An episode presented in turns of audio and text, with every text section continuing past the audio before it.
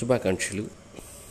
ఎవరైతే ఆధ్యాత్మికతకు ఆ దృక్పథానికి విముఖులై ఉంటారో వ్యతిరేకంగా ఉంటారో లోకానికి ఉపకారాలు చేస్తున్న కార్యాల్లో నిమగ్నం అయిపోతారో వారు తమ సాఫల్యం పట్ల సద్గుణాల పట్ల ఎక్కువ మోహితులవుతారు. తాము లోక సేవకులను భావించుకుంటూ ఉంటారు. అందరూ తమ కార్యాలను ప్రశంసించాలని తమ మాట వినాలని ఆశిస్తారు. వారిలో పెరిగిన అహంకారం వారిని అనేక మందికి శత్రువులుగా తయారు చేస్తుంది. వారి సమాజ సేవ వారి నిజమైన సమాజ సేవకులుగా చేయదు. అది సమాజాన్ని నాశనమే చేస్తుంది. ఆధ్యాత్మిక చింతన లేకపోతే మనుషుల వినయశీలత కలగదు. అతడు తప్పు తర్వాత తప్పు చేసుకుంటూ పోతాడు. చివరికి తన జీవితాన్ని వికృతం చేసుకుంటాడు. కాబట్టి ఆధ్యాత్మికత అనేది అత్యంత ముఖ్యమైనది. దాని వ్యతిరేకతతో చేసే ఎన్ని మంచి కార్యక్రమాలైనా వృధానే అవుతాయి.